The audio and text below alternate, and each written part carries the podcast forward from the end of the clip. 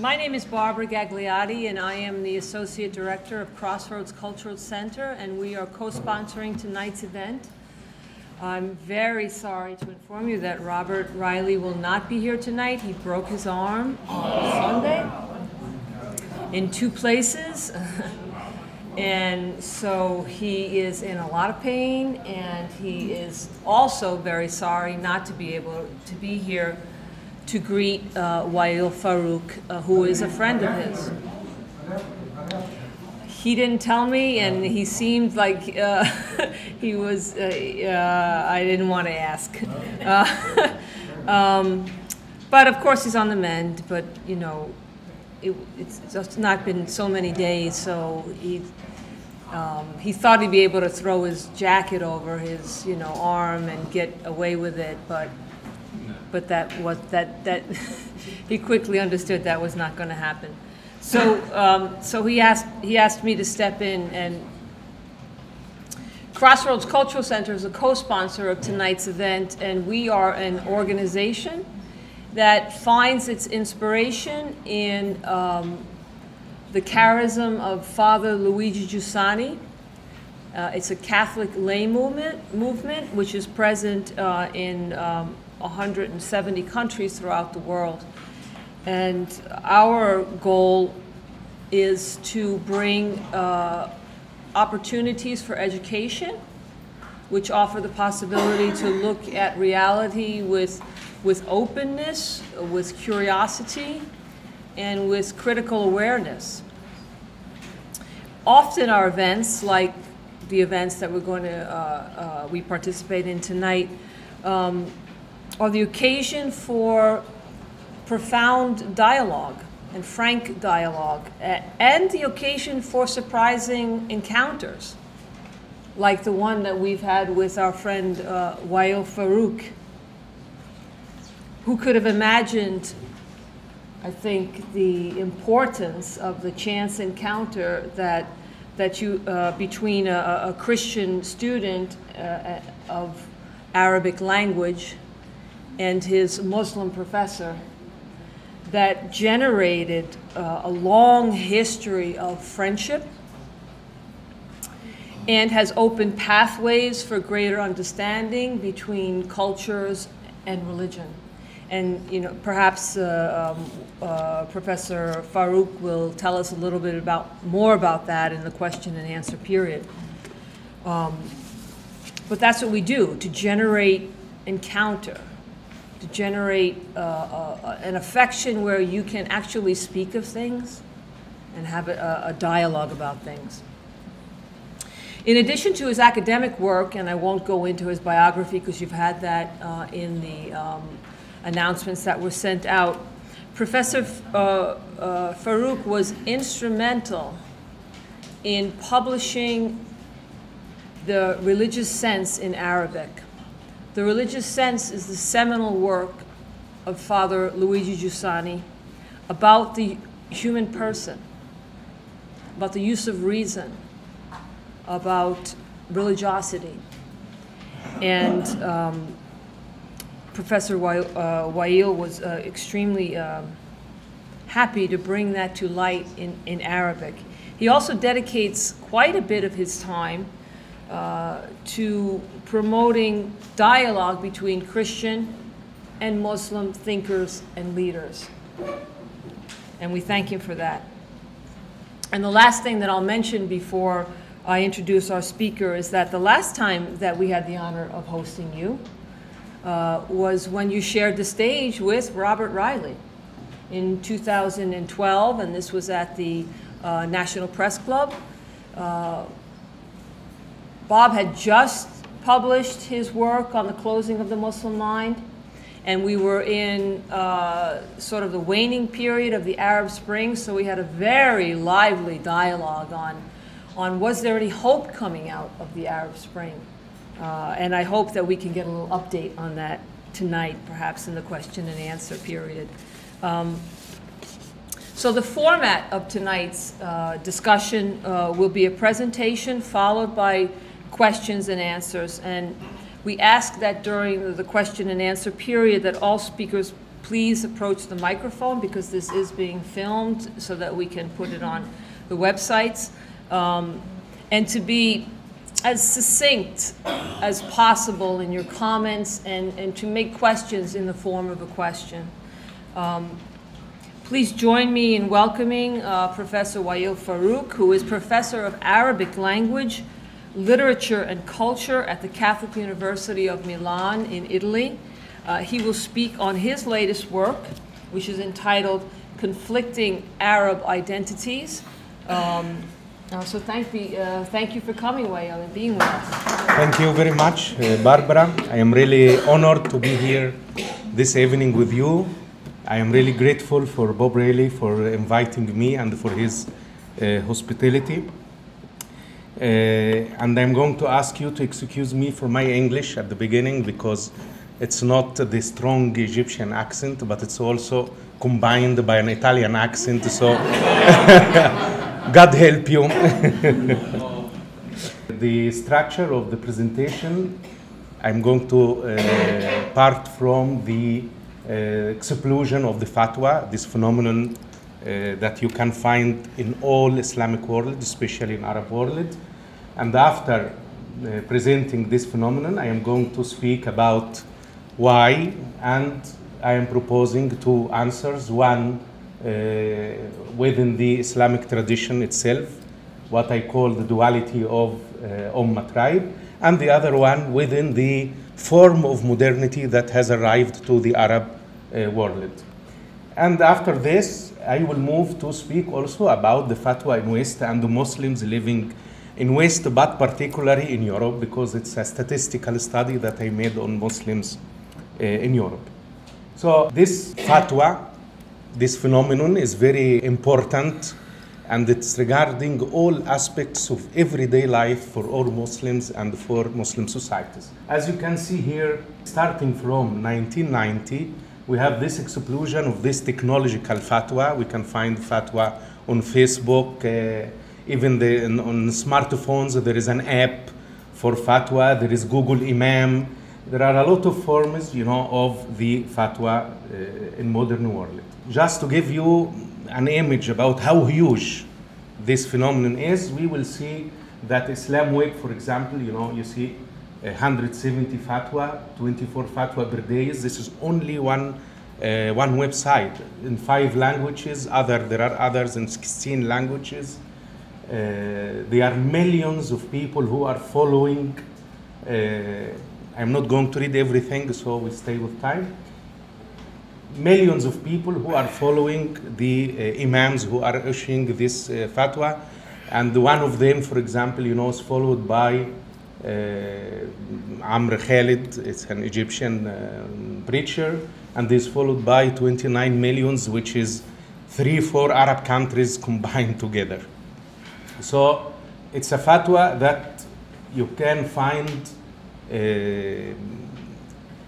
in every uh, everyday life Muslim, uh, you can find it, you know, present from the very big questions to the very small questions. One of these fatwas, I, um, I found it, for example, on the Facebook page of Al Azhar University, and it's about a young man who just was a student in, in, um, in American University in Cairo, just got his new smartphone and as all we do, the first thing he uh, was going to do is to personalize his smartphone.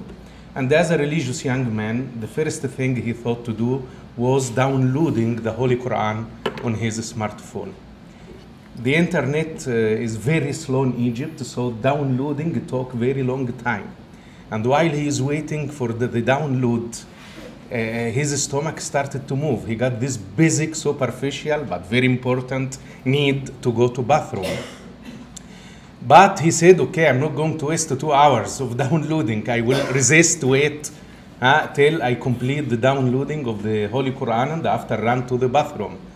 And when he was on the limits hmm, of his tolerance, the download finished and he started to run uh, towards the bathroom. In front of the bathroom, he stopped came to his mind a question Can I enter the bathroom with my phone full of the words of God, of the Holy Quran, wouldn't it be an insult of uh, the words of God and the Holy Quran. And he stopped in front of the bathroom, you know, divided between the pain of his stomach and the pain of his, of his mind, cannot make a decision. This fatwa uh, gave an example of what I want to, uh, of what I want to present today. This young man is not poor because he just got his new brand smartphone. He has got the relationship with technology. He is well educated. He is a student in university. He is everything that we used to, to give, that not we used to give as an answer of the crisis of Islam today. Not the poverty, not the lack of education, not any of these things. He's educated, he is rich, he has, he has everything. But he cannot make such a simple decision whether to enter the bathroom or not. So this is what I tried to study in this book. Mm, What went wrong with the uh, Muslim world. But before I go through this, I wanted to quickly uh, present what is fatwa because fatwa and the ifta is a very beautiful and important mechanism in Islamic uh, tradition. The fatwa in, in language the fatwa in language we see has all of this beautiful meaning of uh, renewal, of uh, um, seeking knowledge, of seeking uh, wisdom. So it's, it has a beautiful meaning in Arabic language. It has a beautiful meaning um, in Islamic tradition. It was mentioned 11 times in the Holy Quran, always with a very positive meaning. The fatwa at the end, we can say it's a, a sort of seeking for perfection. In fact, in Islamic history, we see the first one who issued fatwa is God Himself. In fact, we can divide the Quran into two different categories. One was revealed uh, initially to Prophet Muhammad, and the other one was a response to a human question, a human curiosity, or a human need. So the fatwa from its meaning in language, in tradition, and from its history, it's a very important mechanism not only to keep living in harmonious way with the Sharia, but to produce the Sharia, to, pr- to produce the tradition itself. So this was in the history, in the beginning, in the early history of Islam, it used to be uh, like this. But this beautiful tradition and this beautiful meaning with time disappeared. The fatwa became like a closed form huh, that we have to force reality to enter into it. So we see uh, the positive meaning of the fatwa that was at the beginning, producing the sharia, producing the tradition, guarantee a harmonious relationship between what is religious and the reality and the human needs. Okay? Uh, the mechanism of fatwa also in Islamic jurisprudence is very interesting because the fatwa cannot exist if there is no curiosity. If there is no question, the fatwa cannot exist. Uh, and after issuing the fatwa, the people, the seeker of the fatwa, is not um, now Italian is coming. he is not uh, forced to follow this fatwa. He can accept it or refuse it. So the fatwa, in summary, is based on the freedom. The freedom to ask, the freedom to express your question, and the freedom to accept the answer or to refuse it. So the freedom is the key word, the key word of this uh, uh, Islamic tradition. Uh, the fatwa in the Quran also as I said, present a large part of the Quranic uh, verses. Okay, and we see also, this is also in, in, in rhetorical way, the most common, the most diffused rhetorical and linguistic form in the Quran is the question. So I can say that the most important thing for the Islamic tradition is not the answer given, but the question by the man the question, the seeking of knowledge, the desire of knowledge, and the, this curiosity is the key of uh, living in harmonious way with Islamic tradition. Of course, here is another hadith. You will find it in, in the handouts, the full text of this uh, prophetic tradition. And in this hadith, we have this principle, very important principle, that Prophet Muhammad gave it as an answer to uh, some of his companions seeking the knowledge of what is good and what is bad. And the Prophet Muhammad said to him, Consult your heart. The heart is the ultimate reference for a Muslim. His heart is uh, his reference. Of course, I said in theory because unfortunately, this is the theory, but the practice is very different and the reality is very different from, uh, from this uh, theory. How is this? I, I choose also another, another example of the fatwa that I'm going to use it as a starting point uh, for this analysis. The fatwa speaks about a young um, a lady, a Muslim lady working in an international bank in Egypt. And she was talking with some of her uh, friends, uh, uh, relatives, and they told her, yes, okay, you have a prestigious work, you earn a lot of money, you have everything wonderful, but all of this is coming from a sin. Okay? And she said, What sin? And they said to her, You are working in a bank, staying in a closed room alone with your colleague. And this, according to Islamic tradition, is a sin.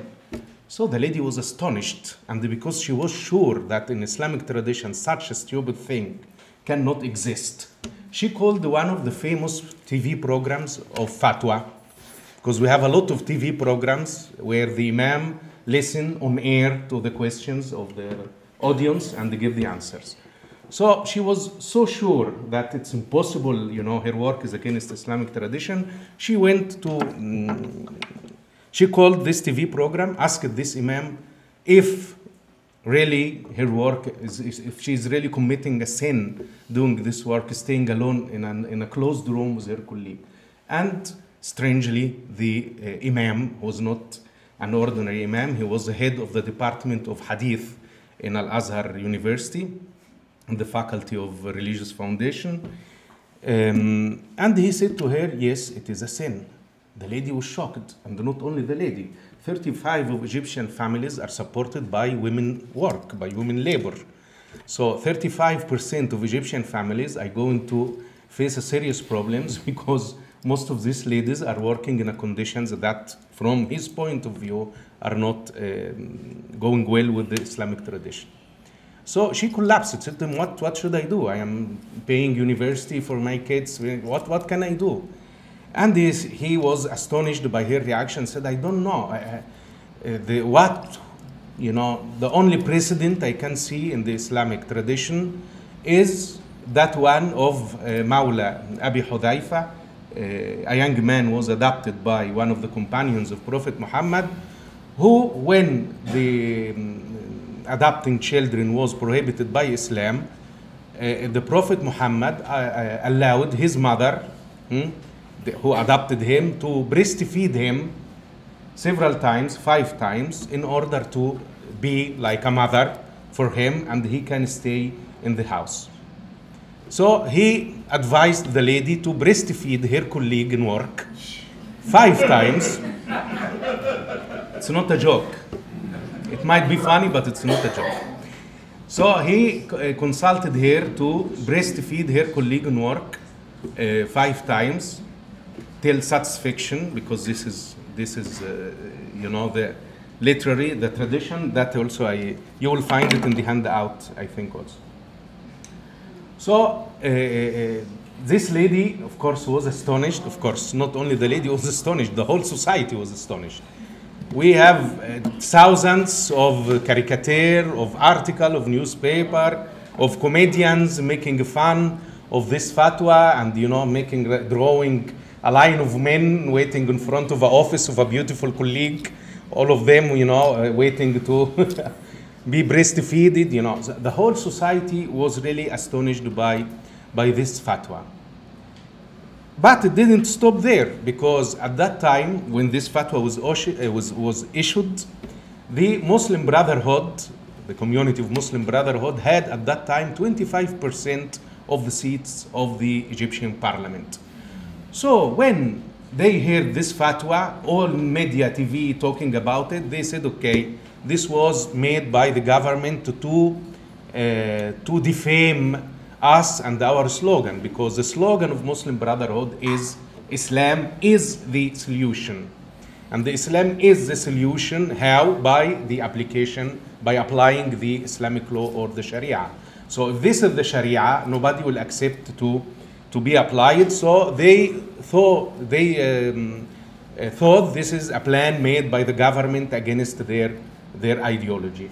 So they revolt in the parliament and they uh, invited the minister of Awqaf for quest- to question him in, in the parliament.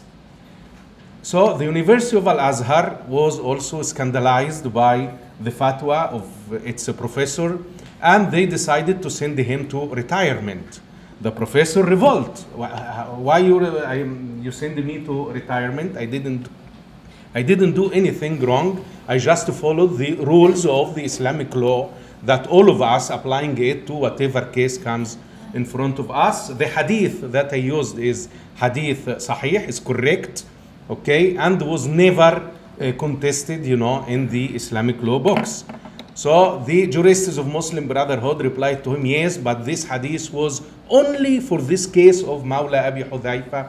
So the debate uh, go, went ahead. So the professor didn't accept to go to retirement and he went to the court.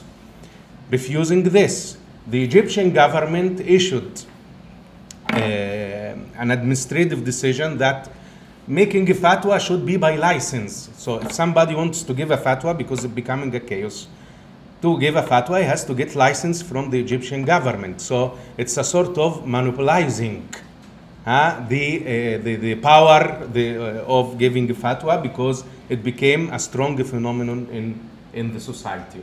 So we see when we speak also what lacks these societies is modernity, it's not true.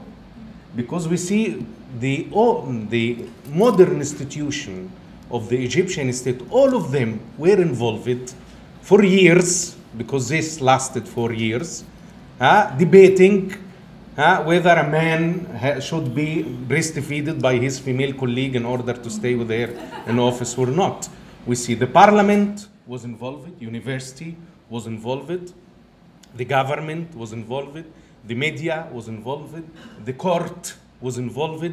All institutions that define what we call modern state were involved in this, in this debate, which put also another big question mark on what we call modern state in Arab Islamic world. It didn't stop there because after uh, two years, one of the consular of the king of uh, Saudi Arabia, he issued again the same fatwa. At that time, thank God, today uh, women in Saudi Arabia can drive their own cars by themselves. But at that time, it was still prohibited for the women in Saudi Arabia to drive cars. So a lady asked, can she make long trip traveling by in his in her car with her male driver? And she received the same answer that she has to breastfeed him.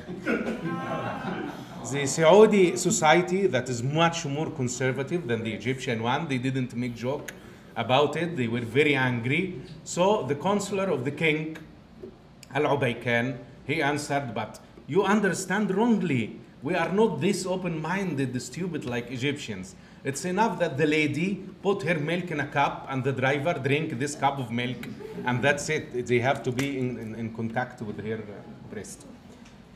So to make it short, again after another year, the same fatwa came back again, but this time from uh, Tunis, the same debate. And Tunis is a very secular uh, society, very modernized society. They just lately, few months ago, decided that men and women would be equally in inheritance, though. So they think that you know the son gets twice like the daughter is not applied anymore according to the Tunisian civil law now. But the fatwa also arrived there, and there the answer was much more intelligent than the Egyptian and the Saudi one because they said, why the woman milk here? We have technology today. It's enough to put the web camera in the room so they are observed all the time, and there is no, there is no need. there is no need to, to this thing of breastfeeding. So we see all reactions was to go around the tradition. With all of this modern institution, we still look to the presence of women in the public space as a source of sin and, and evil. So this fatwa gives a clear example not about the conflict between Islamic tradition and modernity, but about the very harmonious way of coexisting together. But coexisting is not between Islamic tradition and modernity, but between a defamed Islamic tradition and a defamed modernity. So, to make it also more clear, in all Arab countries, mostly, in most of Arab countries, we have a parliament. The main role of this parliament is to justify the tyranny. So we have most of modern institutions are functioning exactly against, uh, uh, against their meaning. And I am coming to speak about this. So this coexisting contradiction, this crisis, I think, and this, as uh, Barbara mentioned before, how I met uh, Robert Reilly for first time reading his book, in which he tried to give an answer to, uh, to this uh, crisis. And in my book also, I try to, to, give, uh, to give an answer. So it's not about two different things that cannot live together. It's about the coexistence, uh, the adapting one, uh, the, the, the adaptation of tradition of the bad elements of modernity and the adaptation of modernity of the bad elements of the uh, Islamic tradition. Uh, so, and I think this starts really from the, from the early beginning of Islam. There are a lot of um, main factors hmm, dominating the Muslim thinking today. One of them, for example, is always looking to the past, hmm, always uh, searching for legitimacy of whatever we do in the past. How we can understand this, how we can understand a lot of actual modern contemporary practice of Islam, I think we can find this in the moment of the beginning of Islam. We see this, the first dualism is between Islam and Jahiliyyah. The word Islam, as many of you I think they know very well, comes from the root salama, which means peace, safety, and very beautiful meanings. Uh, but in the moment of the uh, beginning of Islam, two words appeared uh, in the Arabic language the word Islam itself and the word Jahiliyyah. The word Jahiliyyah, always regarded as the pre Islamic period, comes from Jahl, which means um, ignorance. And it's ignorance because people were, uh, they didn't know God and they didn't accept the faith of God. But when we really study this moment of the beginning of Islam, we find it's not like this. And there are hundreds of studies by uh, many scholars about this period that proved uh, the Jahiliyyah is not a period of violence and stupidity and ignorance. In fact, I can say uh, with certainty that Islam has adopted 99% of what we call Jahiliyyah. Most of the things that we know about Islam today, they have existed before Islam. The idea of the one God existed before Islam. Cutting off the hands of the thief existed before Islam. Fasting Ramadan existed before Islam. Uh, pilgrimage uh, to Mecca existed before Islam. Everything that characterizes Islam today had already existed before Islam. What we call Jahiliyyah mm, doesn't mean Jahl, which means ignorance, but it means something else. I think I, I presented anger associated with violence against the other. This is the meaning of the Jahiliyyah. Jahiliyyah means basically asabiyah or the tribal solidarity. Why I am saying this? Because, as I said before, most of what we call Islamic practice have existed already before Islam. And also because of the image of Islam, how Prophet Muhammad um, considered the previous religions of Islam. This very beautiful um, prophetic tradition that you will find it also in your papers. Prophet Muhammad is describing himself as just a brick in a huge, beautiful building that pres present the prophetic uh, tradition before him.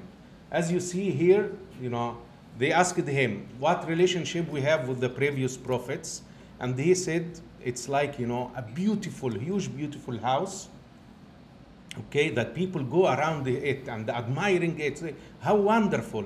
But they see in this house a missing brick, and see if it doesn't miss this brick, it would be perfect. So Prophet Muhammad comments that I am this brick.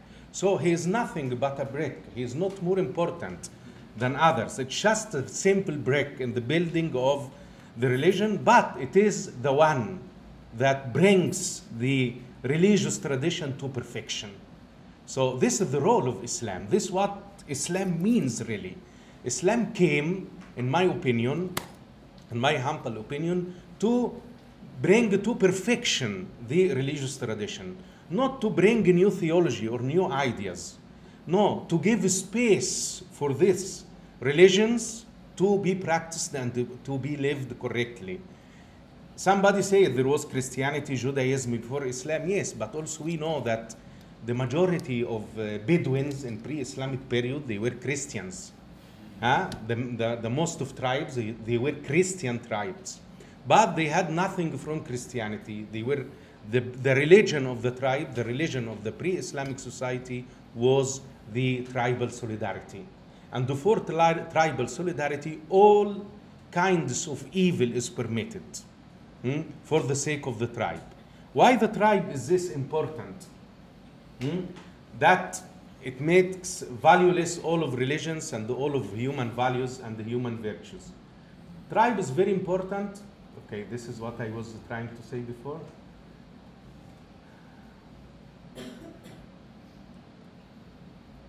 Okay. Tribe was very important in the pre-Islamic period because tribe was the only way to survive the desert. The tribal solidarity was the only way to preserve life in the cruel environment of, of the desert. I choose a text, a dialogue between uh, one of the Arabian kings uh, uh, long before Islam and the emperor of Persia, in which they make a debate. So the Arabs are very proud of themselves and say, but how does it come you are this proud?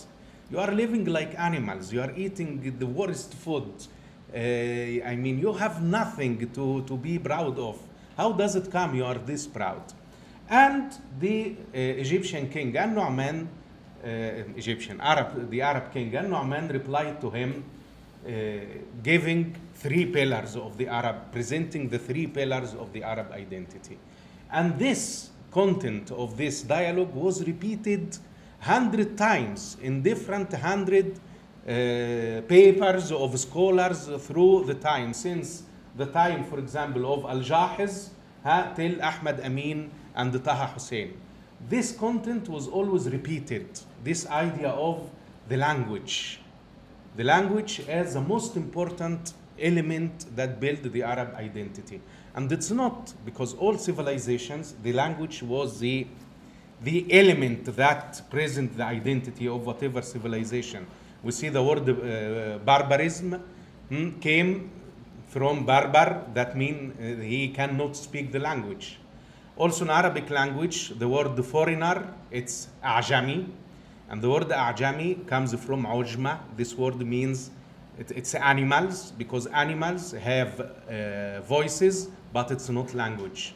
So even Arabs look to the others like animals because they cannot speak language. Romans did the same, and everybody else uh, did the same. But the language is very particular in the in the Arabian case. Okay. Uh, of course, in the desert, life is very particular, and there is a great um, difference between life in desert and the life in agricultural society. In agricultural societies, the cradle of civilization is the space. Uh, you see in Rome, in Italy, in Egypt, in all agricultural societies, uh, it's buildings, it's painting, uh, it's the art preserved in space is what? Uh, preserve the memory, the ideas, the virtues, the values of the people.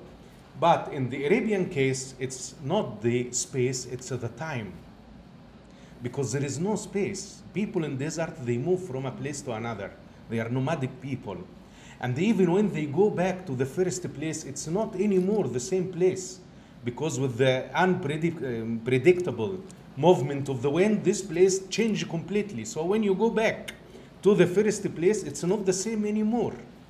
That's why in Arabic language,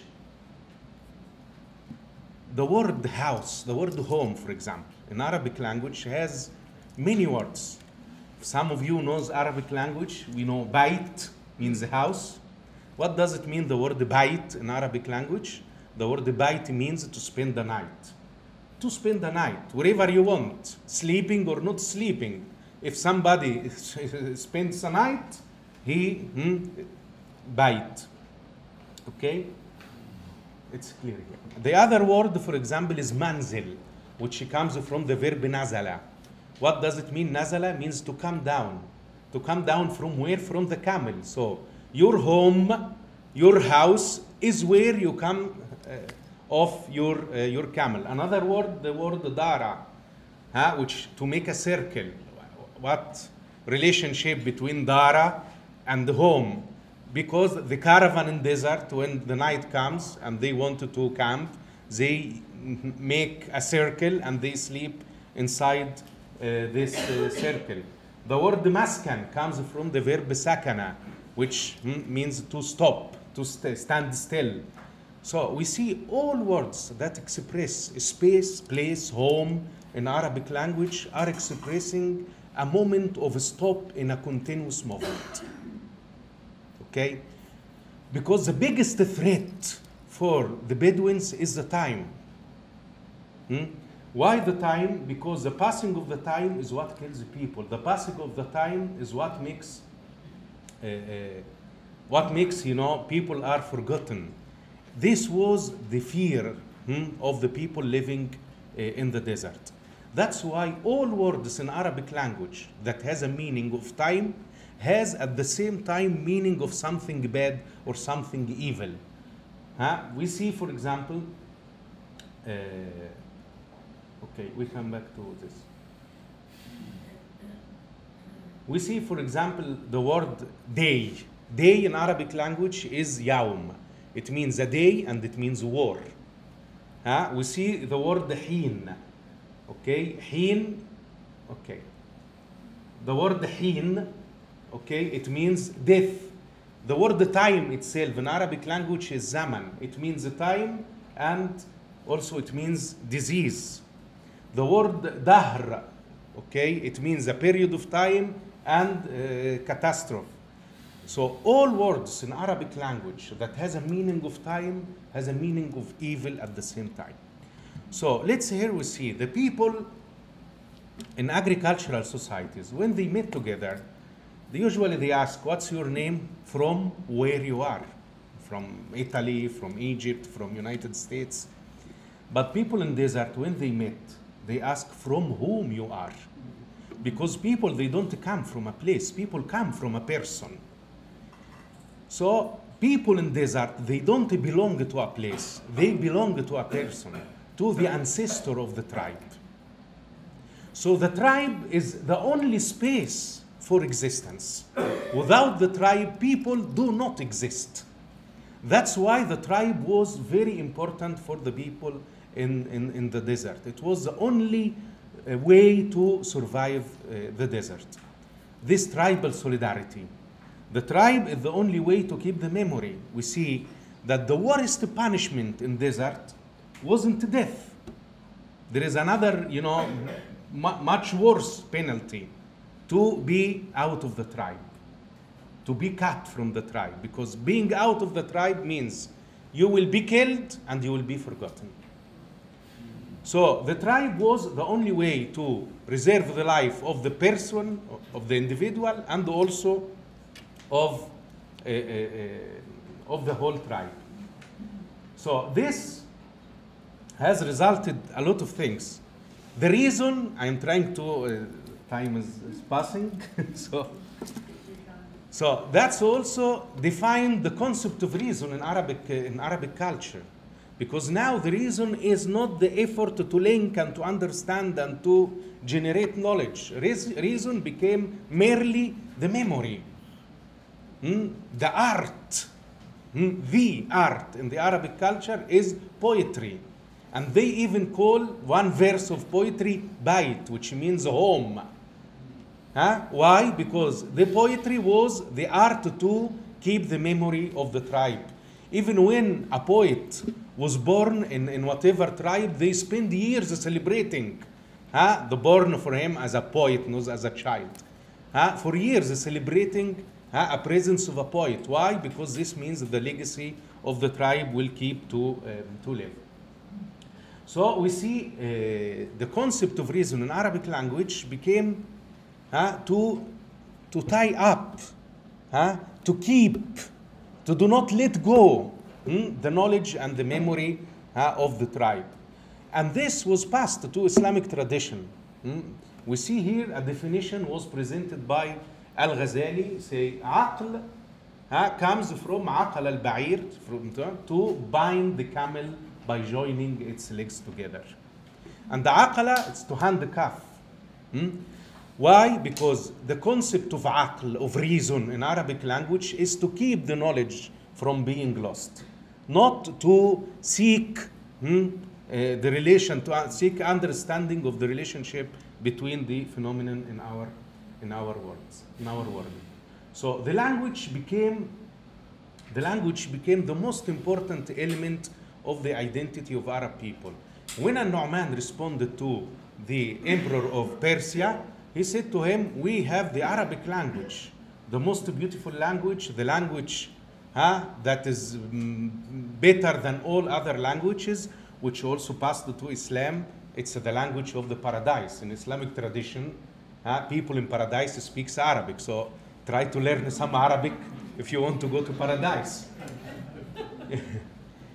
So the second pillar, of course, is uh, lineage in the Arabic because knowing the line of the tribe, knowing is what keeps this tribal solidarity pure.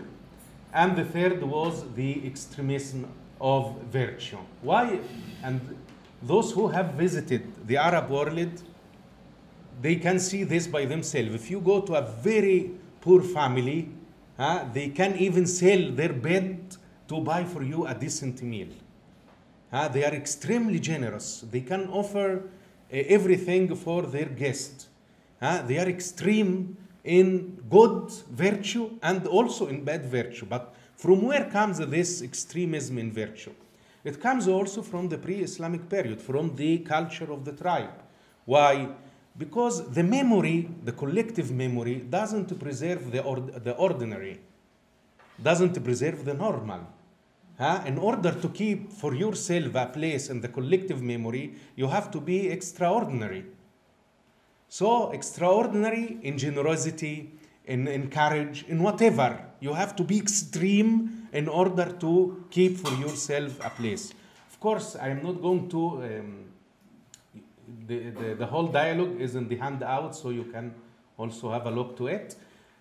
But we have hundreds of stories, you know, of people in desert also each value each human virtue has has a symbol has a person that make a sort of incarnation of this value.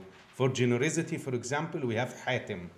Why? Because once he had some guests arrive to him he had no food in his home he cannot offer his guests anything so he asked his son if he accept to be slaughtered and cooked to feed the guests the guests. And the son for the sake of keeping the virtue of generosity, accepted uh, the, uh, the request of his father. Of course, some people say this is mythology, it's not real, but it's reflecting uh, the very long life of such stories, accepted and glorified by the people, means it's responding to some um, elements in their culture. Uh, okay. So, we see that Islam came basically to fight this tribal solidarity. Why I am saying this? Islam, as I, I told, I said to you before, didn't mm, bring anything, almost anything new to the world. Islam tried to create uh, a space to the good things brought by previous religion to be practiced and lived. Okay? What was the main obstacle against, you know, this Islamic dream, the dream of Prophet Muhammad to create on earth his utopia. A lot of people speaks about Islam as you know at the paradise. You speak about beautiful women in paradise that people go to explore themselves. In fact, the attempt of Prophet Muhammad was to make a paradise on earth before the afterlife. And making this uh, paradise on earth the main obstacle was the tribe because people are divided. And when it comes justice in front of tribal solidarity, tribal solidarity wins. Uh, generosity, tribal solidarity, tribal solidarity wins. And we have a lot of poetry huh, and a lot of stories in Arabic heritage not studied in this context. Usually, when we speak about Islam, we go to study the Islamic jurisprudence and the Sharia and these things. We don't study, many don't study the cultural context of this, of this Islamic law. And it's the cultural context of, the, of this Islamic law said the tribe was the biggest enemy of Islam. You see, when you read carefully Quran, you see that Islam didn't condemn the religions before it, but it condemned the worship of fathers. Because many times in Quran, we have verse say, and if you ask them, who have created the earth and the heaven and the whole world, they respond Allah. So why you don't accept Islam? No, because our fathers didn't didn't do it. Our father, our fathers didn't follow uh, uh, new traditions. We keep the uh, the, the road, the path that was followed by by our fathers. So the tribe was the the main enemy, the main obstacle to realize what's called what's called ummah. What is ummah? Ummah is the community of believers huh, that give this space hmm, for the human values and the virtues to be to be lived. So we see now the true conflict was not between people who believes in God and other people who do not believe in God. The main conflict was between people who want to keep the tribe and the ummah, the Islamic dream, to make the brotherhood between all people on the basis of the faith and of, the, of uh, this human virtue. Uh, this ummah, this new society, was in, in conflict with the tribe. For example, Muslims, when Muslims wanted to start their calendar, they affronted this question when Islamic history starts, started. When Prophet Muhammad was born? No. Prophet Muhammad is just a man. By the way, Prophet Muhammad is sacred for many Muslims, but for Islam is not sacred. Huh? He's just a man. Was selected by God to deliver a message, but he's not a sacred. He's not Jesus Christ of Muslims, hmm? because many people think so. So he's just a man. So we cannot hmm, mark the beginning of the history of Islam by the birth of Prophet Muhammad. But we can mark the beginning of the Islam by the beginning of the revelation, the Quran. It's the only sacred thing for Muslims. No, not even Quran.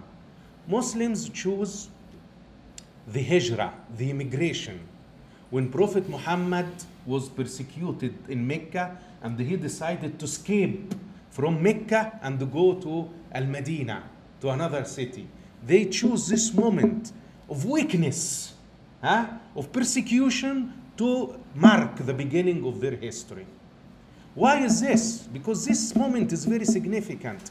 It is the moment in which Prophet Muhammad left the tribe and built the ummah, the community of Muslim believers.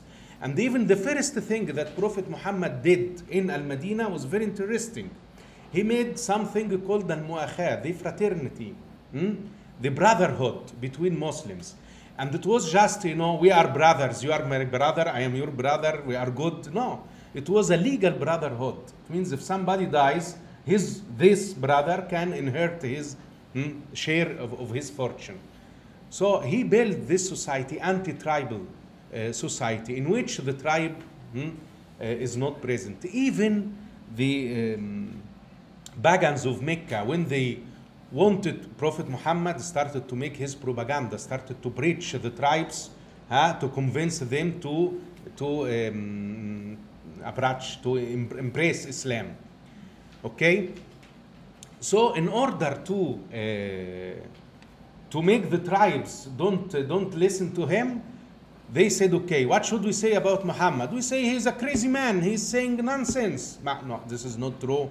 Okay, he's a very good speaker. He's very good. He's very convincing. We can say he's just a crazy man. Okay, he's one of these poets who comes every while speaking about human virtue. No, what he's saying is not poetry and it's not similar to poetry. So, what is Prophet Muhammad? At the end, they decided in the parliament of the Quraysh, because Mecca was the New York of the old world, by the way. Huh? The very long standing war, there is no time to say everything, but the very long standing war between Persia and Byzanta has de- destroyed all roads for trade. The only one left was this one in desert that go, goes through Mecca. The pagans and the merchants of Mecca, they controlled the world trade at that time. They were buying from west and selling for, for east and the opposite. So they were extremely rich.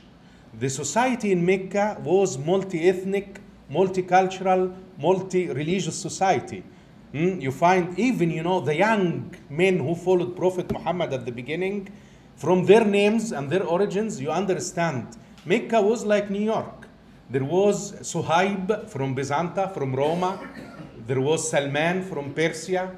There was Bilal from Ethiopia. So you see, in this very tiny, small city in the desert, it was a multi, multi-ethnic uh, uh, society. It was multicultural society. All of these people were permitted to express their religious and their cultural ideas. In fact, Prophet Muhammad, what Prophet Muhammad wanted to do, wanted to purify Mecca by destroying all these statues or this of the different gods of different tribes and the different people.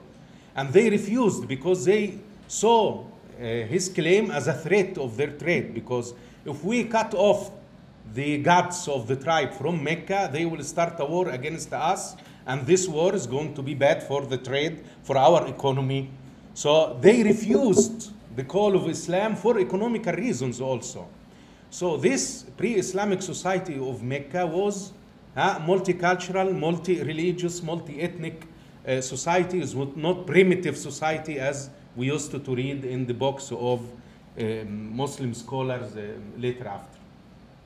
So uh, when Muslims choose the beginning of their history, this was the Ummah. When the pagans wants to defame Prophet Muhammad in, for, in front of the tribe, they said he's not a poet, he's not a crazy man, he's not, he is a person who make, who preach, his preaching divide brothers, son and father, husband and wife. So all tribes, they boycott Prophet Muhammad because they were afraid of his uh, magic that divide the tribe, that deconstruct the, uh, the tribe. And this was the, uh, the idea that all of them uh, have adopted. So here we see Islam came basically to destroy the tribe. Why the tribe? Because these elements of the tribe hmm, deprive the society of truly living and profoundly living the religious values. And we see in Islam, Christianity, Judaism, all religion, even some so-called pagan religion were adopted. Some, many say the Rahman, the word Rahman was uh, not only from Rahma, but also the word Rahman, which one of the names of God was a God worshipped in, in Yemen, for example. We see that Islam tried to adapt everything good. And that's why when Islam spread over in the world, it never had a conflict. There was, there was never a conflict between Islamic law and the local tradition. Because the main principle of Islamic law is to adapt whatever good in the tradition. What is prohibited in Islam is very few things. All the rest is permitted and is lawful. So this strong conflict hmm, between tribe from one side and the ummah from the other side, okay, in Islamic history, created a new entity, this coexisting contradiction that I am, I am calling. Why? Because at a certain time, the Ummah itself became a tribe. So the Ummah came to destroy the tribe, but in the history, in the course of history, the Ummah became a tribe. How is this? I mention only two elements. One historical element, soon after the death of Prophet Muhammad, his companions gathered together to decide who is going to inherit his temporal power, not spiritual power those of Al Medina who invited Prophet Muhammad to immigrate to them and they uh, uh, protected him as their children and they fought all the battles of Islam, they gathered together in a place called the Saqifat Bani Sa'ida. Okay, and in this Saqifat Bani Sa'ida, they decided they choose one of them to be hmm, the ruler after Prophet Muhammad. Those Muhajirin, the family of, not the family, from the tribe of Quraysh who have immigrated with Prophet Muhammad from Mecca to Al Medina, they rush to this place, Saqifat Bani Sa'ida, and they said, No, this cannot happen. And they started a very long conversation. You will find it again in the handouts. Okay? In this conversation, to elect and to select the ruler after Prophet Muhammad, the word Quran, the word Islam was not mentioned. They spoke solo, solo, merely, only, they speak only about, about the realistic issues. That the tribes on the desert will never accept the power of any tribe apart of that of Quraysh. Why is that? Because Quraysh was the tribe of merchants who, to protect their trade, make a, a marriage relationship in each tribe. So they are cousins, uncles huh, of people in each tribe in the desert. That's why the one who comes after Prophet Muhammad must be one of the tribe Quraysh. And after in Islamic theology, this was developed by the prof- false prophetic tradition, in my opinion, that says Imams are from Quraysh. But anyway, so in this debate about who inherit the temporal power of Prophet Muhammad, the only thing was present was not Islamic value, was not the Ummah, was the tribe, the logic of the tribe. Okay? And this continued what's so called apostasy war after uh, soon after the death of Prophet Muhammad, many tribes they don't want to make part of the Ummah anymore. We, this usually called in the books of Islamic history apostasy wars because they say this tribe turn it back and they refuse the Islam. But this is not true. This tribe were paying a zakah, hmm, almonds, uh, to Prophet Muhammad. Why? Because in the Quran there is a verse says, take from them fortunes, hmm, share that to purify them and their fortune. Okay? And they said Prophet Muhammad died. And Abu Bakr cannot purify us because he is not a prophet. So we are not going to pay this money anymore. This was the main reason of the war of the pre, of the soon after the death of the first civil war. Abu Bakr, the first caliph, he decided to fight all the tribes in the desert using who? Huh? The pagans of Mecca who just entered Islam after the conquest of Mecca. Okay, they were not those Muslims who fought the battles of Islam. No, they were the enemies of Islam because when Prophet Muhammad conquered Mecca, he gathered the people of Quraysh and asked them, What do you think I am going to do with you? And they said to him, You are our brothers and the son of our brother. And he said to them, Go, you are free. And used a word in Arabic, a term called at which means somebody became free after being a prisoner. So the generals of the Islamic army that reconquested the Arabic Peninsula uh, after Islam was led by generals from the tribe of Quraysh from this category of at-tulaqa, those who were freed by Prophet Muhammad. So the tribe came back. The Quraysh was the most rich, the most intelligent, well prepared, most people who can read and write. So they take over the administration of the newborn state of Islam and they ruled it according to the rule of the tribe. So we see that Islam from its early beginning was living this dualism, this coexistence, because no one at that time criticized the Prophet Muhammad or criticized the Quran. All of them were believing in Quran and believing in Prophet Muhammad as messenger of God. But all of them were behaving at the same time according to the values and the rules of the tribe. This is one element. The second element that I want to mention is the element of language. We said that Islam came basically to destroy the tribe.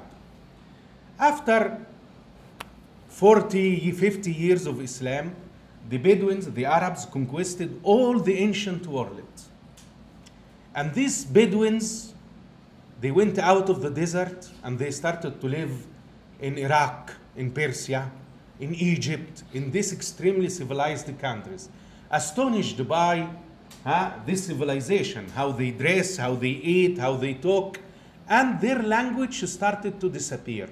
The new generations were speaking Arabic hardly, like those Arabs who were born in West today, huh, and they cannot speak Arabic correctly. The Muslims were astonished by this phenomenon and said, now we are going to lose everything. If we lose Arabic, we are going to lose Quran, and if we lose Quran, we lost everything. Islam is finished.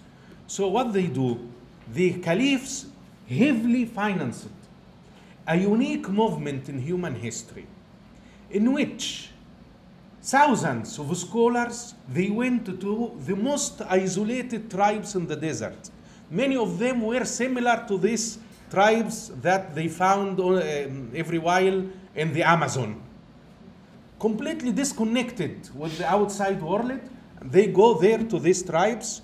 Some of them they didn't even know that was there was a prophet sent and the new religion called the islam. They know nothing about this and they spend you know they go there with their camels tons of uh, paper and the ink and they stayed years for year, uh, there for years writing every word come out from the mouths of these bedouins.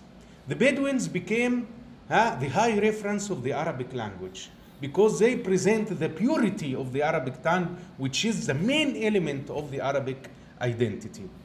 So here it's very interesting contradiction because Islam came to destroy the tribe. But now this collected language, the language of the tribe, is the only reference to understand the Quran. So we cannot understand Islam today if we don't use huh, the language collected from these Bedouins. And it was very powerful in the, uh, the time in which that most of Arabic science, and by the way, most of Arabic, what's so-called Arabic science, was um, thanks to non-Arabs. The founder of the Arabic grammar, Sibawai, he was a Persian. Al-Bukhari himself, the one who wrote the second correct book after the Quran, Sahih al-Bukhari, he is from Ukraine. Okay, so the most of the scholars who have established what we call the Arabic science were not Arab. So, in front of this purity of the language of the Bedouins, they couldn't do anything. At-Tabari and the other um, uh, other scholars who interpreted Quran, when they say, okay, I also you will find now in the book many examples of what I am saying. One of the, for example, interpretations of the Quran, he about you know a verse about the right to a man to Uh, how a man can punish his disobedient wife. So one of the things was to ihjuruhunna. It means from also hajara, hijra, it means to leave them, to boycott them. This was rational. So if your wife is disobedient, don't talk to her anymore. Okay. But At-Tabari said, but this is wrong interpretation. Because the verb hajara comes from hijar, and the hijar is a sort of rope that they used to tie up the camels. So they interpreted, he chose the right interpretation is to tie up the women to their beds as a punishment if, for their disobedience. So we see this, everything, everything in Arabic science, that it's the main source of what's so-called today Islamic law, everything was really submissive to this language of the Bedouin society that Islam came basically to destroy it. And this is the, the second element of coexisting contradiction within the Islamic tradition.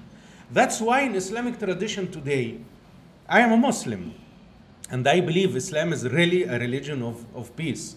But I cannot deny that many verses in Quran can be easily interpreted completely against the peace.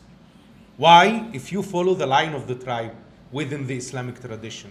Because what we call Islamic tradition today is not only Islam, it's this coexisting elements from Islam and the tribe. So the very same verse in Quran can be, um, can be in, interpreted in a way and in its completely opposite way at the same time. Democracy, for example, you see some Muslims with you know, certainty say democracy is, you know, like atheism. It's against Islam because the only legislator is God. And democracy give the people the right of legislation. So it's against Islam. Some other Muslims, like Abdul Muhati Bayoumi, for example, made a huge book like this to prove the main inventor of democracy was Islam and was Prophet Muhammad. And that document that was written, you will find it also in the book. That document that Prophet Muhammad wrote when he arrived to Al Medina is the first written constitution in human history. How can you bring these two things together? From one side, Islam invented democracy, and from the other side, Islam condemned democracy. How you bring these two things together? The only answer that I found is this coexisting contradiction within the Islamic tradition. When the Ummah that came to destroy the tribe, this Ummah became a tribe. You find it even in everyday practice. You find today in, in mosques in Egypt or in Iraq or in other Muslim country, they pray only for Muslims, which is against Islam, against the idea of Islam. As in, in the Ummah Islam, we are obliged to love everybody and to invite him to live within our Ummah, even keeping his different faith. Okay, but in the practice today, Muslims look to themselves as a tribe, not as a ummah, not as the space that give liberty and the freedom to everybody to live according to his faith. So this coexisting, what I call coexisting contradiction within the, the Islamic tradition. Okay, I will, I will go. In modernity, it's the same.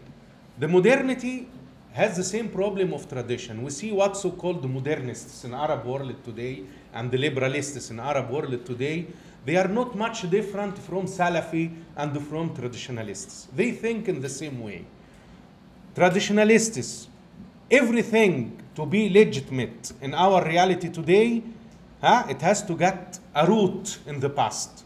And we say why Arabs sacrifice, uh, why Arabs um, hmm, sacrifice the past.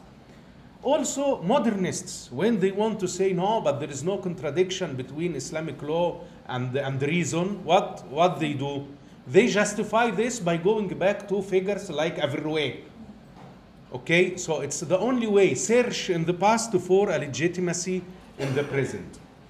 This what I call uh, overlapping uh, discourses, and it's many many elements. And I, uh, the conflict between also the instrument came, became more important than its goal. Preserving life, for example, to preserve life, we have all of these penalties. But these penalties became more important than preserving life. Huh? We see also searching in the past huh, for a source of legitimacy huh, uh, to exist in the present. Uh, contradiction between form and the content. Huh? I'm sorry I cannot speak about everything, but if you are interested, you can ask me uh, after.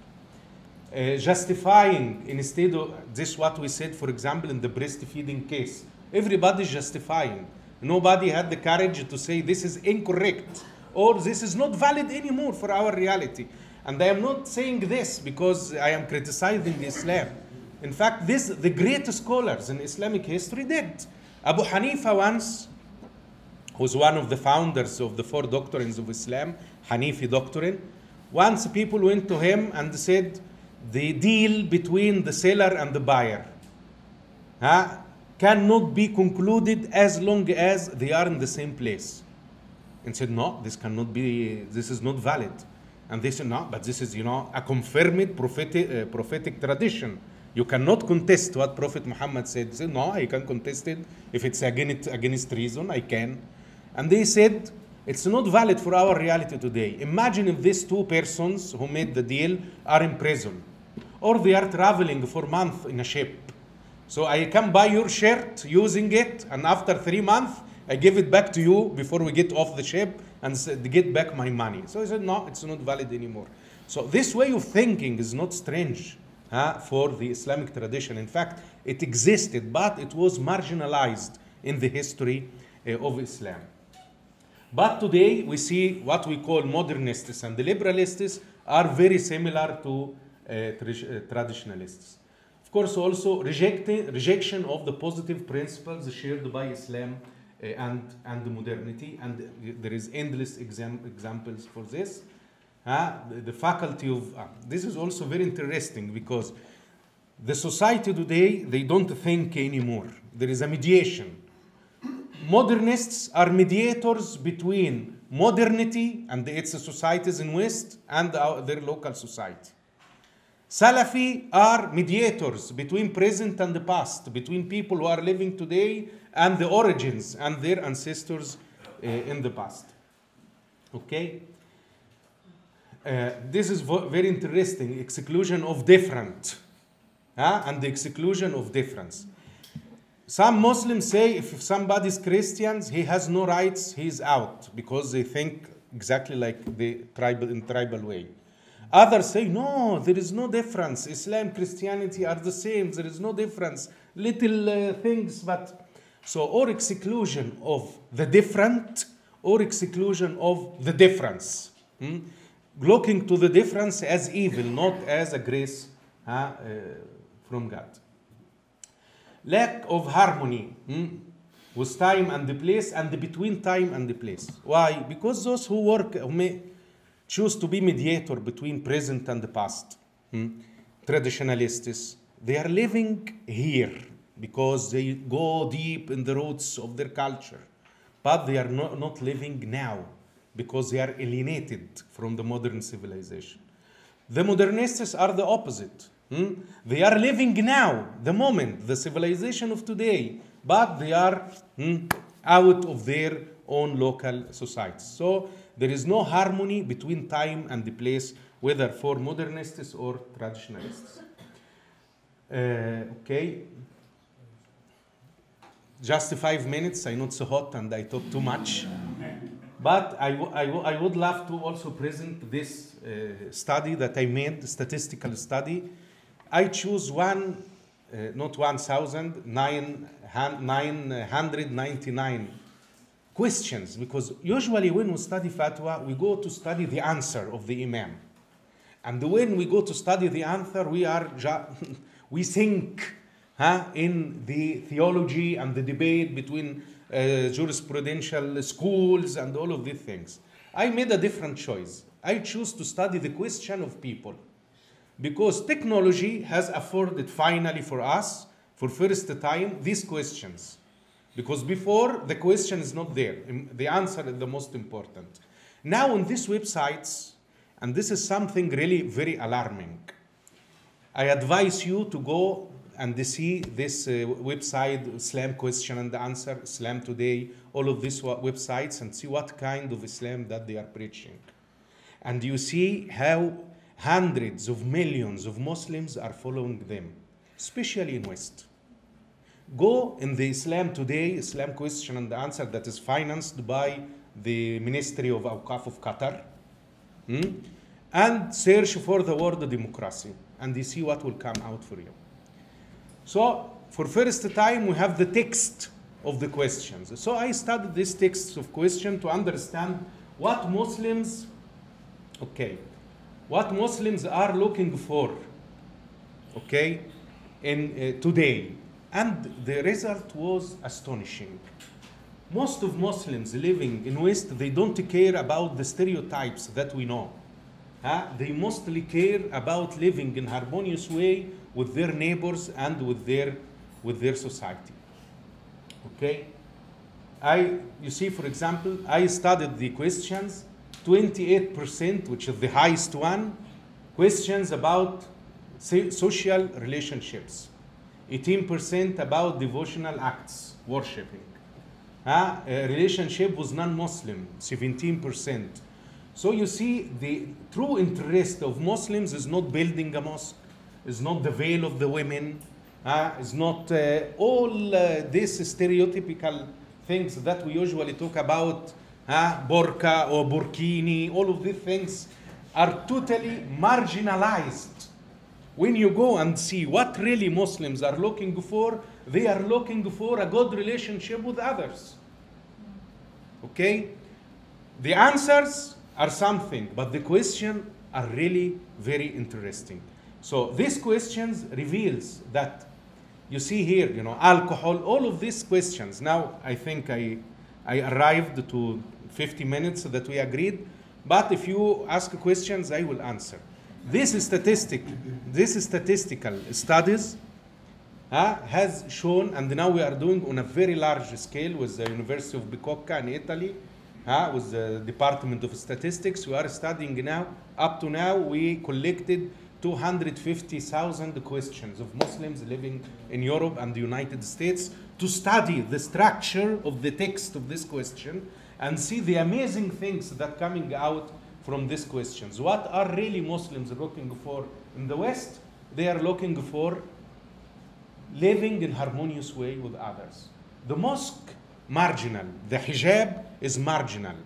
All what we present in media and in public debates about Muslims, Muslims don't care about it. Okay? But this very few percentage makes rumors and they are very loud and they are heard and much more present. I think the best solution to the problems of Muslim of West is to give space for this silent majority of Muslims not living in another continent or in another, living with us here, amongst us here in West, giving the same visibility, space, and voice. And these extremist voices will be marginalized because the science prove that the majority of Muslims they don't care about uh, the other things. You remember we left this young guy in front of the bathroom, huh, in pain, cannot decide if he whether enter the bathroom or not. It seems very dramatic for us, but for him was no drama at all because in one second he wrote a question to the Facebook page of Al Azhar I am in front of the bathroom with my cell phone full of Quranic verses. What should I do? And the Imam ready 24 hours a day, seven days a week, not the same Imam, they make him. He answered to him, My dear young man, do you by chance memorizes some memorize some verses of Quran? The young kid, of course.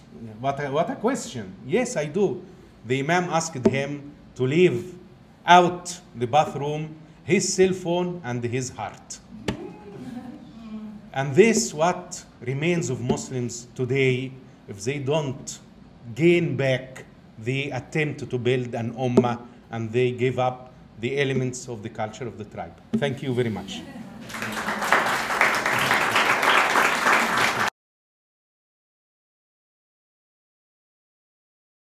I have um, one question. You talked about the importance of the Muslims in the in the Western world, the silent majority. Um, how important it is for. Uh, uh, okay, you spoke about how important it is for the voices of the silent majority, the Muslims in the Western world, to be heard, to sort of overshadow these these myths about the hijab and and things of that nature. What what is how will that happen? What is the mechanism that that that, that will happen when it, it appears to be that the Muslims, the silent majority, are afraid to express their their opinions and concerns because of Yes. more radical Muslims. Yes. I can give example from my experience living in Italy. Uh, in Italy, for example, every year in Christmas, debate in newspaper, you know, for those who defend the right of Muslim kids huh, uh, to do not celebrate the Christmas.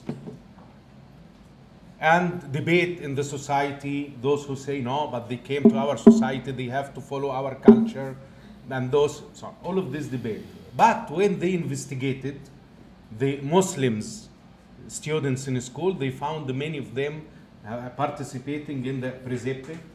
How do you say? in the nativity, no know. So this is really very important to say what? To say integrating people uh, will not be by their submission, submiss- submission to the law and the culture of the society, but by a proposal of the society. People do not integrate uh, to law. People integrate in society. But if this society is absent, if this society have no cultural proposal, if this society have no social space for these new elements, these people will live in parallel, in parallel society. And this is exactly what is happening, at least in Europe, where I live and where I, I study. Muslims are living in parallel society. In Paris, one kilometer away from Tour Eiffel, you find um, a neighborhood that 100% from North, Northern Africa. Language, voices, smells, uh, everything. They are living in parallel society. They are not integrated in society. Why? Thank you for this question because it's very important. Today in our world, there's two models of integration. The French one and the British one. The French one is the secularism. In order to guarantee for everyone an access to the public space, we have to deprive everyone from manifesting his own identity. A Jew cannot bring his kippa. A, a Muslim woman cannot bring her veil. A Christian cannot bring his cross to the public space. For example, why? In order to guarantee for everybody a space for him. But what kind of public space is this where everybody enter only without his identity? What kind of person? What kind of dialogue between people without identity in public space? This has created a parallel society in the uh, French model. The British one is, is, is much different. In the British society, say everyone is permitted to come to public space with whatever kind of clothes, of religion, or symbols he wants. It's open society for everybody. But also, this is very dangerous, okay? Because in the absence of a, you know, the profound cultural proposal and the social proposal, this becomes a sort of com- communitarism, communitarism, non lo so? Yes, like each community is living enclosed in its door. For example, a young, a young lady mm, from Pakistani origins is forced to marry somebody from Islamabad. Okay, or she is um, deprived of her inheritance. She cannot go. She cannot go to the civil court to complain. Why? Because in the idea of you know multiculturalism, they approved the Sharia court. And if this lady choose to go to the civil court, to not to the Sharia court, she will be excluded from her community. Out of her community, there is no community. Out of her community, there is no society. So again, these people cannot be integrated because of the lack of the social and the cultural proposal. I think the problem of the West today is not that different people who are coming to the West, but is the not, not having the courage to say this is our identity and this is our culture. Towards the the beginning of uh, your talk, uh, you said that uh, the ultimate authority uh, for behavior is the heart. Yes. And I'm wondering if it is uh, in the case that the the decision of the heart is in contradiction uh, to Sharia, is in violation of Islamic law, is it permissible for a Muslim to obey the heart and to disobey Sharia? It's not possible, it's obligatory. Because what is Sharia? The word law doesn't exist in Arabic language. The word we use is Roman word, kanun. So the idea of law doesn't exist. Sharia. No, what is Sharia? Sharia, those who knows a little bit of Arabic, like Sharia, which means street. So what is Sharia? Sharia is the very path towards water in the desert. And it's not any, any path, it's not any road. It is that one made by the step of the ancestors, of the previous people. So it's a road made by those who have passed before. This in the desert, this is the only guarantee for life. In the desert, you don't joke, say, I walk from here, I am not following the path. No, this means only one thing death. So, this is the meaning of the Sharia. Sharia in Arabic language, in Quranic Eh, context, always used in a rhetorical way to say religion, faith is the Sharia, is the very path towards eternal life. So Sharia doesn't mean law. And now finally, scholars in West started to do this. They stopped to write Islamic law and they start to write Sharia. Because Sharia is not law. Sharia is the source of law.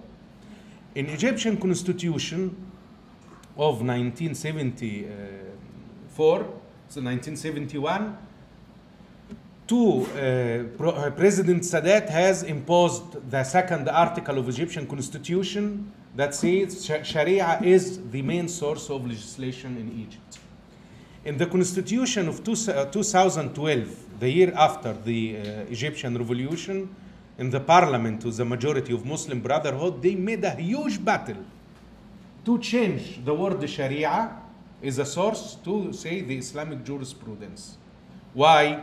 Because the Supreme Constitutional Court of Egypt, in a debate about niqab, the burqa, in public space, in hospitals and the school, they have defined the meaning of the Sharia by the general principles of Islam.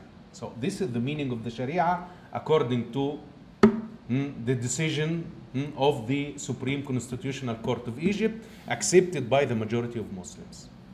So the Sharia is the principles of freedom, justice, mm, is the human values. How can heart be in contradiction with justice?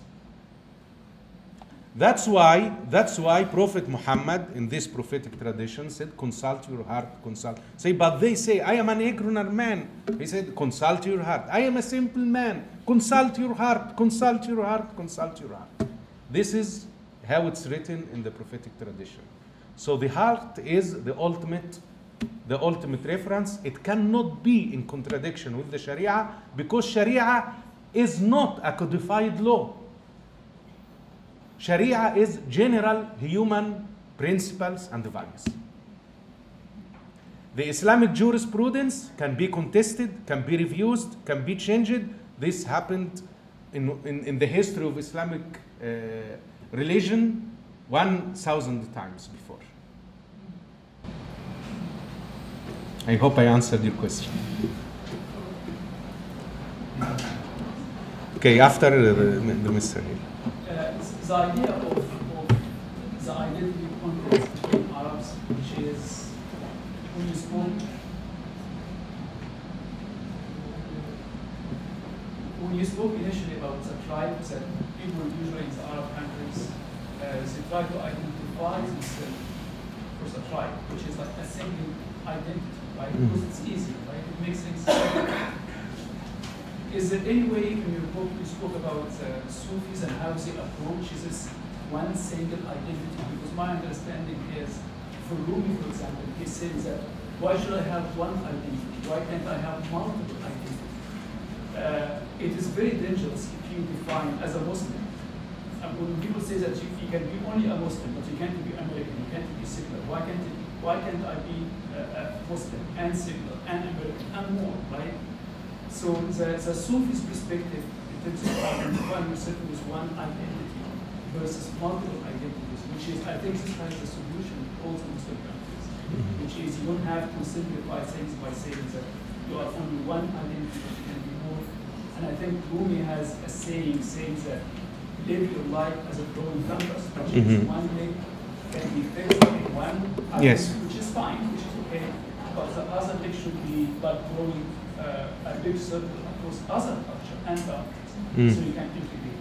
And I think the Quran has a verse that saying saying that uh, we have created you of different Yes, nations, nations. so you know each other. Yes. So you know each other.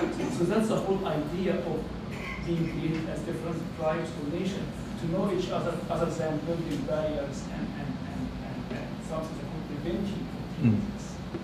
I, I completely agree with you about this, but the biggest problem of all Sufi movements that they don't care about the reality. In fact, the most important value of Sufi movement is what they call the absence. Being absent from your surrounding and connected to God. This is a disastrous, in my opinion, element in the Sufi thinking that make it always out of the history. The history of Islam, Sufi will never counted as a, a critical element in this history. Because they choose to be out of all kind of political conflict, out of all kind of social practice, out and this even if they have this all of these wonderful ideas about self about god about the relationship between man and god it's extremely you know they are very beautiful really because they are seek the, to find the beauty of god in each creature and in each human being and in each place. Yes, this is wonderful, but their choice to be out of the reality, to don't to do not make a fight, huh, to uh, present and to bring their ideas to life, is a fatal thing because this resulted their complete absence. Even if in Egypt officially the Sufi registered in Egypt they are 25 millions. They are the biggest party, the biggest community ever in Egypt and in Arab world. But they never, they never take part of the political life or the social life. Yes, I understand, but how how you bring this beauty to reality? This is something you know very fatal, you know. In, in, in, but I agree. We love Sufi, Ibn Arabi, and uh, all of them. Yes, Rumi, all, all of them. They bring you know wonderful readings of Islam, really. But unfortunately, they are always marginalized by their choice. By their choice. I'm sorry, that will have to be the last one. Okay, Mr. Rira. Ah, that one already. Sorry. But we cannot have one minute for him? we have to, we've already gone over Yeah, I twenty. am So sorry. We could, we can certainly uh, take questions afterward. Okay. And thank you Sorry. very much. Thank you all very much. Thank you. Um,